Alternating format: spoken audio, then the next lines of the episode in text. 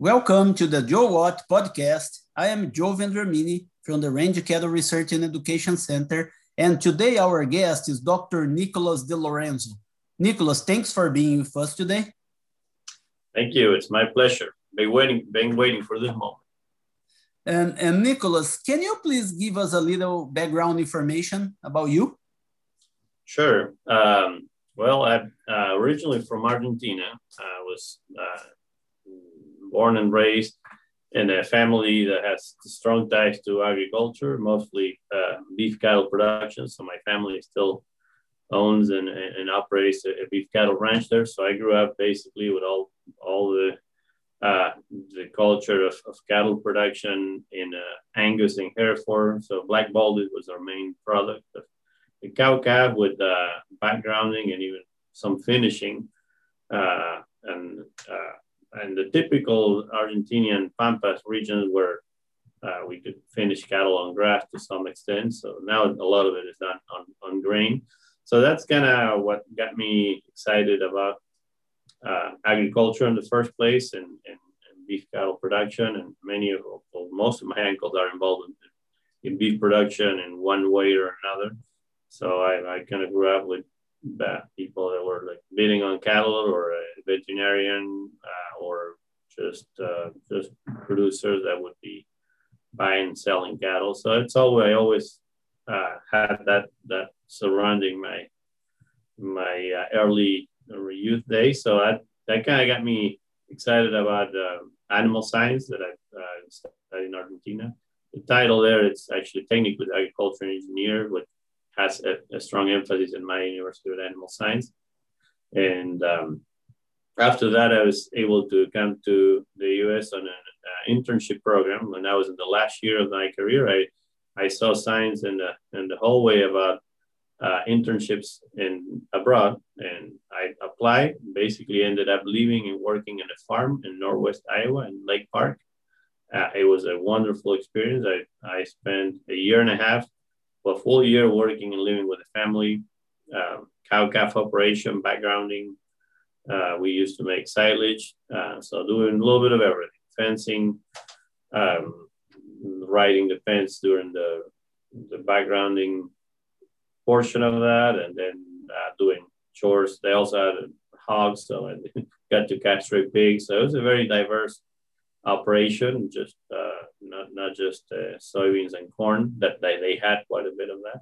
So um, that that's how I I got to to know who, who, then became my professor at the University of Minnesota, Alfredo Di Costanzo. So this program was coordinated through the University of Minnesota. It's called the MAST program, Minnesota Agricultural Student Training and uh, during that that program, I was I had the opportunity to to study a master's uh, and then a PhD at the University of Minnesota on, beef cattle nutrition, and uh, had the opportunity to go for two years to work at Texas Tech University in a postdoctoral uh, job, uh, more centered on uh, feedlot nutrition at that at that time. And since 2010, I had the opportunity to well, I applied for for a faculty position at the University of Florida here at the NFREC, and I've been there since. So I, after my my years in Iowa, Minnesota, and Texas, uh, the last ten years of my life I've been living in the Florida Panhandle. Extremely happy about it.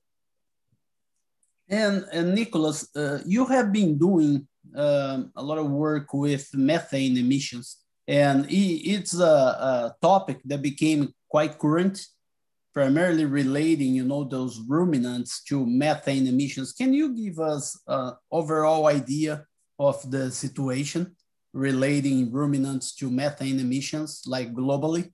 Sure, yeah. Uh, and, and honestly, that wasn't a topic that I was uh, very familiar with. I, I, if you want to say, I maybe, maybe trained more classical ruminant nutritionist. Uh, done a fair amount of work with feed additives, and I continue to do so. And that that path led me to to dabble into methane emissions at probably at the right time when we didn't know uh, much about the the emissions itself. So I had the opportunity to to get a fairly good training on different techniques uh, that particularly the ones, the challenging ones, which are the ones that allow us to measure methane under grazing conditions.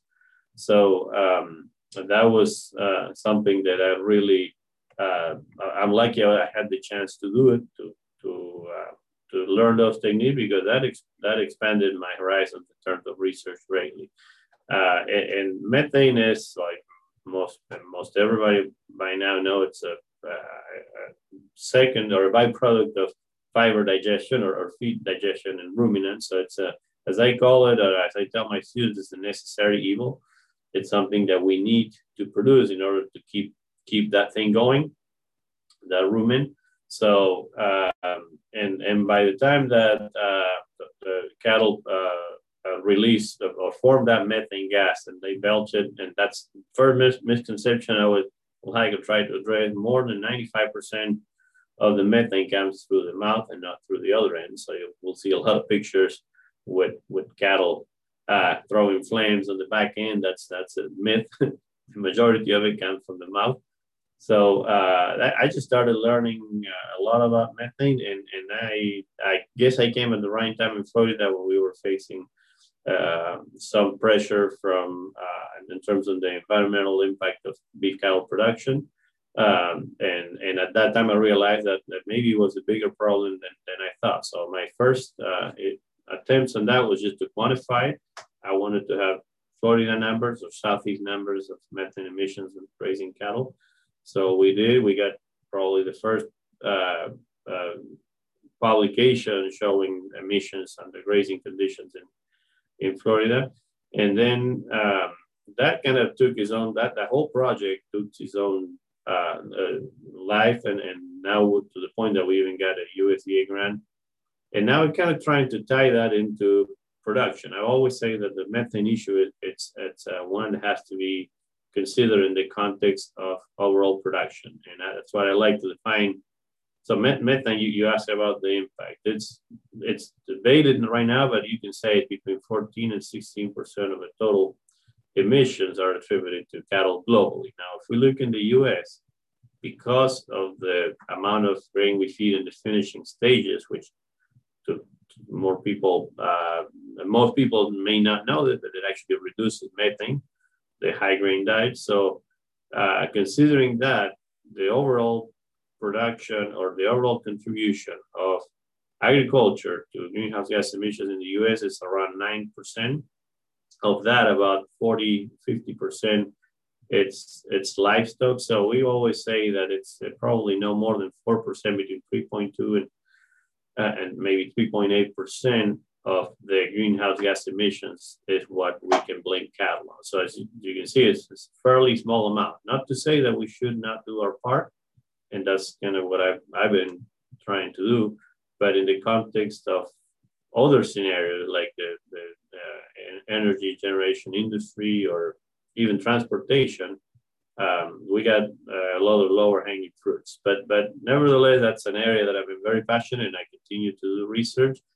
And um, I, like I said, try to do it in the context of production. So in other words, most of my trials, we address methane reductions in terms of per unit of product. In other words, if we have something that shows promise in terms of reducing methane emissions like we have done in public work with nitrates, for instance, as an alternative to urea, non-protein nitrogen source, uh, we always like to address that in the context of production. In other words, how much methane we reduce per unit of average daily gain, per unit of uh, per pound of beef produced, per pound of milk, etc. And I, I truly believe that's the way that, that we need to go so that we don't hurt our capacity to produce uh, high quality protein like we have been doing so successfully for many years.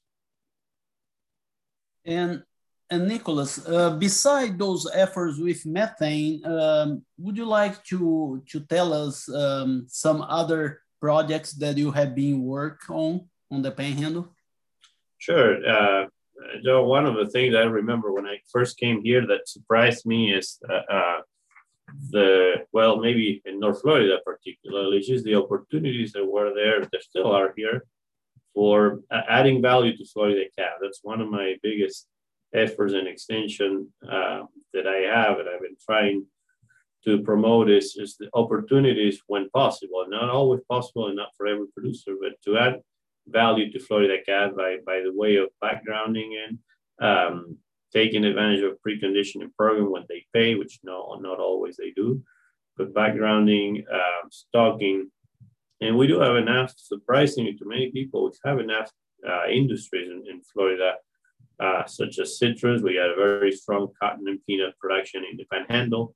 Uh, there's a lot of byproducts from those industries that fit so nicely into cattle production, not to even mention well, distiller's grain that it may not be produced in Florida, but we enjoy some of the byproducts of uh, corn ethanol, like DDGS. Um, also, there's companies that have even, even uh, made a successful uh, enterprise out of feeding recycled human product like feed feed waste, like bakery type candy, things like that. There's companies that have taken advantage of that. So I think we do have an enormous amount of, of co-products and byproducts in, in Florida uh, that in addition to the capacity to do winter grazing, at least in North Florida, gives a great opportunity to, um, to, to be able to add value to those calves and then perhaps sell them to the feedlots as yearlings and instead of uh, calves at, at a premium price or at least just a premium over uh, the alternative that might be winning them uh, on the track basically which is it's a practice that it, it's commonly done and it, it's necessary. And, and like i say particularly central and south florida there's additional challenges that may not allow us to do that in, in, in every situation or most situations. But i think we have some opportunities uh, particularly in, in north florida south georgia and, alabama where where uh, that could happen. And then add value to Florida Calf. I do. I'm, I'm a true believer. After ten years, I'm a. I didn't mention in my bio that I'm. I'm I guess a zero generation Floridian. Uh, my daughter will be the first generation. She was born here in, in Marianna, Florida. But I, after this 10 years in, in, in Florida and learning about uh, cattle production, I, I realized that we do have exceptional genetics and a great management uh, and I just, I still do not understand the reasons uh, why sometimes Florida calves get discounted. And, and, the more I work with producers in the state, I realize that that's not always the case. And there's really successful examples of, of strategic alliances to, to add value to Florida calf. To, to wrap up that part of my, my program, as you see, I'm very passionate, uh, maybe even more than, than the methane one to, to some extent.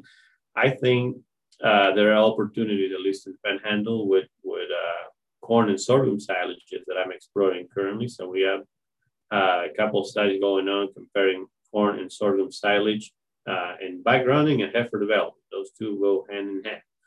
Uh, so uh, providing opportunities to perhaps at a lower feed cost, try to develop heifers or add weight to wean calves and then be able to produce the, premium product that then the feedlots out west can can do uh, what they are known best to do. And not to say we don't have successful people feeding cattle in Florida, and we do, but it's certainly a challenging environment. After two years that I live in the Panhandle of Texas, I realized why we feed cattle in those areas, and and uh, the challenges that we have here are great, but we have some a very group of successful producers doing it in, a very cost effective way. So anyway, even even to those producers, if we could add value to our calves and then get them to a point where they can enter the feedlot with lower risk of health uh, challenges and things like that, I think we we probably could increase the overall profitability of, of, of Florida beef production. So anyway, I extended a little bit on that, but you can see I'm very passionate about this this effort. Yeah, that's great information. And and Nicolas, you are also in charge of the the Marianna bull test that has been going on for a while. Can you please give us a little update on on the situation of the bull test, Marianna? Sure, sure, sure. No, that's a that's another perhaps is the the extension project that keep me the busiest. Uh, and uh, it is really the is the Florida the, the Florida bull test that, that started uh, well over 20 years ago this year. Um, about a little less than a month ago, we finished our 21st uh, anniversary. We finished the sale of the 21st Florida bull test. So it, it's a program basically that, that consists, it, it's an extension program, but it basically consists in taking bulls from consigners in the area, purebred, and, and the area, it's a very loose term because we take bulls as far as Mississippi, uh, South Georgia. We take in some years from, from North Carolina, South Carolina. Uh, but mostly, I would say, Alabama, Georgia, and Florida and Mississippi. So we take bulls from consigners. Uh, we feed them for 112 days. The bull test consists of the first 56 days that are under uh, feed efficiency facility that you might have heard, people might have heard me talk a lot about that. Basically, what, what it is is a 24 pen um, confinement operation in which we have this technology called GrowSafe that basically is the feed bank on load cells. So cattle by way of an RFID.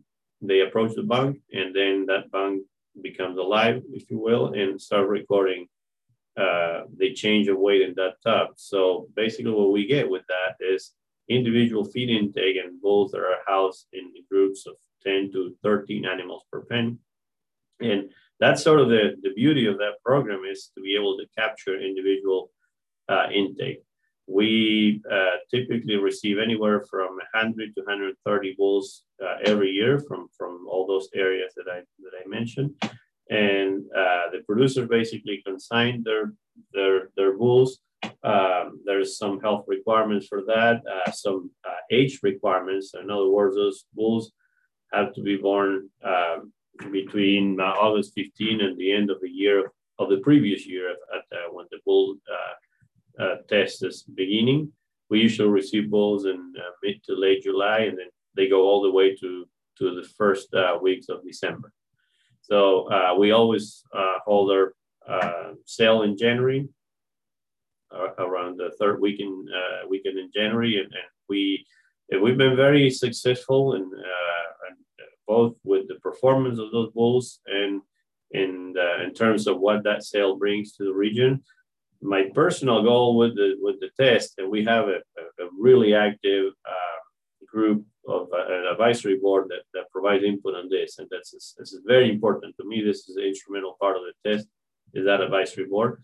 The important part of the, the test is it provides uh, uh, performance proven bulls to the area that producers can access at a at a uh, commercial producer might be able to access uh, at a fair price, uh, but also promotes the adoption of technology. That's what we would like to go, the adoption of technologies such as genomic enhanced EPD, uh, parent verification, etc. that we were hoping that we move in the direction of uh, improving the overall uh, genetics of Southeast, Southeastern uh, beef cattle. So that the whole goal of that program is just to provide superior genetics, and we have the ability to at least uh, show or, or measure the feed efficiency portion. That's why we put so much emphasis on feed efficiency. Um, to date, uh, we are uh, we are actually we just this year passed the 2,000 bulls tested since the inception of the bull test in in 2000, and the, the test has been evolving from uh, the very first origins. I was not even around here. I've only been part of that for the the half of those 20 years, and uh, we used to have them in pasture. Now we evolved to have them in the feed efficiency facility, which has been uh, tremendous in terms of the data that we can provide. We also give them, uh, when we weigh bulls, we give a report to the consigners, and consigners have the opportunity to have two uh, breeding soundness exams performed by the veterinarian, a local veterinarian. So the, the whole idea is that those bulls that are purchased through the sale, then they have to qualify in terms of growth and pass the BSE in, in order to, to qualify. Those bulls, uh, they go through the sale, then at least uh, we, we can provide bulls that have been proven in terms of genetics and also are able to breed cows. So that it's been a fascinating project to me, that the one that I uh, we, we keep trying to do something different every year, and we've been uh, getting really good feedback from consigners and for local from local producers. So we're, we're, we're, certainly hoping it continues, and I think it will. This year was particularly challenge, uh, challenging on that. We had restrictions on terms of the sale and in-person attendance, but uh, despite that, we had a very successful sale. With record performance and, and, really good prices considering where we are in the market. So, so we're, we're very happy about that. And yeah, thanks for asking about that program because sometimes I, I, I forget, but from December to well, December January, that's almost 100% of my time is dedicated to, to the Florida bull test, or it feels that way. And, and Nicolas, yeah, we, we are going towards the end of our conversation here. So when you were not uh, working at the research center Marianna, do you have any hobbies that you you do on a, a frequent basis? Do you have time for that? I, I, I have to make time. Yeah, I, I love to play soccer. Um, uh, I, I love that whenever I, we actually do play sometimes with the students and other professors here in the in the center. Um, I, uh, as any uh, good Argentinian, I grew up with, with soccer, so that's I'm very passionate about that. Uh, I love fishing. I used to fish a lot back in Minnesota, and here I'm learning the new the whole saltwater freshwater thing. uh, it's a it's a little trickier, but I, I love fishing. Uh, grilling, I've always been passionate about that, but the uh, COVID put a new uh, put, put new challenges, and uh, I, I, was I got into learning how to smoke uh, different things, brisket, etc. So I that became uh, more of a passion for me lately. And then spend time with with my family. Uh, we we do get to enjoy a lot the the Florida Panhandle and, all the the nature that we have around us. So, but yeah, I, I need to make more time for that. But it's that's very important. Yes, I agree. And Nicolas, I would like to thank you very much for participating in the podcast today. I am Joe Vendramini. Joe, what?